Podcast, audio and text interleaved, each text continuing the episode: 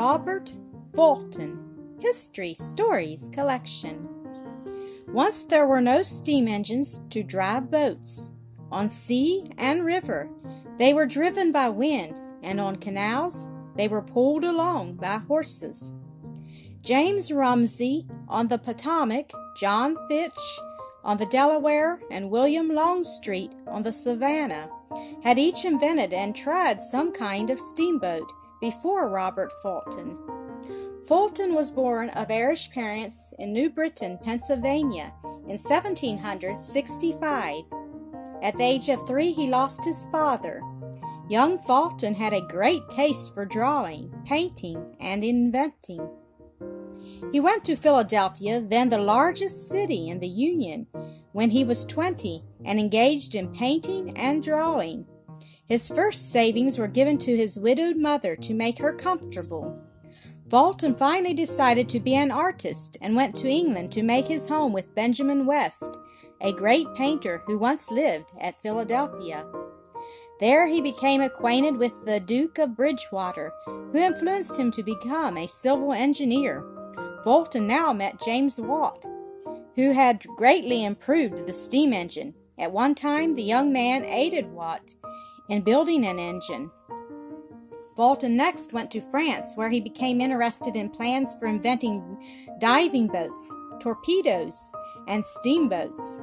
Here he met Robert R. Livingston, a signer of the Declaration of Independence, then United States Minister to France. Livingston took a deep interest in his experiments in driving boats by steam and furnished him the means to make them. Fulton made a model boat, which he left in France shortly afterward. He built a boat 26 feet long and 8 feet wide. In this vessel, he put a steam engine.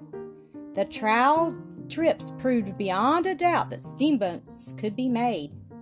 Livingston believed in Fulton and his steamboat. When he returned to New York, Livingston obtained from the legislature the right to navigate the waters of the state by steam for 20 years.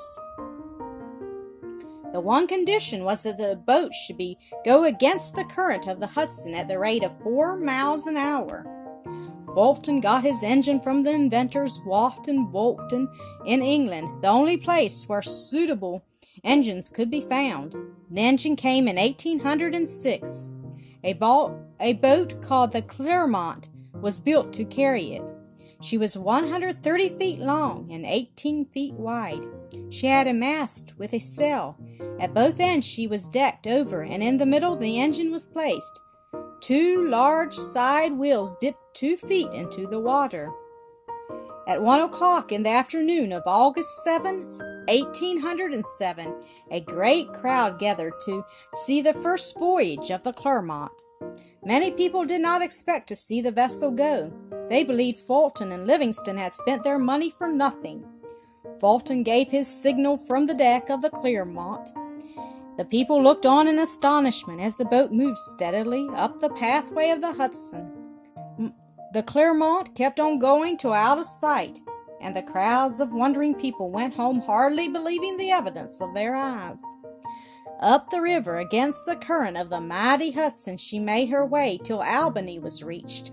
She had gone 150 miles in 22 hours and won a great victory for Fulton and Livingston. When winter came, the Clermont was taken out of the water and rebuilt. They covered her from stem to stern with a deck.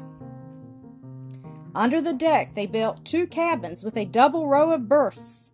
Everything was done to make her attractive in the eyes of the people. They changed her name to the North River. In the spring, she made her trips regularly up and down the Hudson. In 1809, a steamboat was built on Lake Champlain, another on the Raritan, and a third on the Delaware.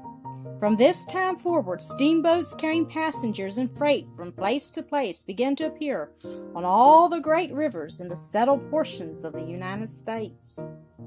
In 1811, a steamboat was built on the Ohio River at Pittsburgh. It started on its trip down the beautiful Ohio.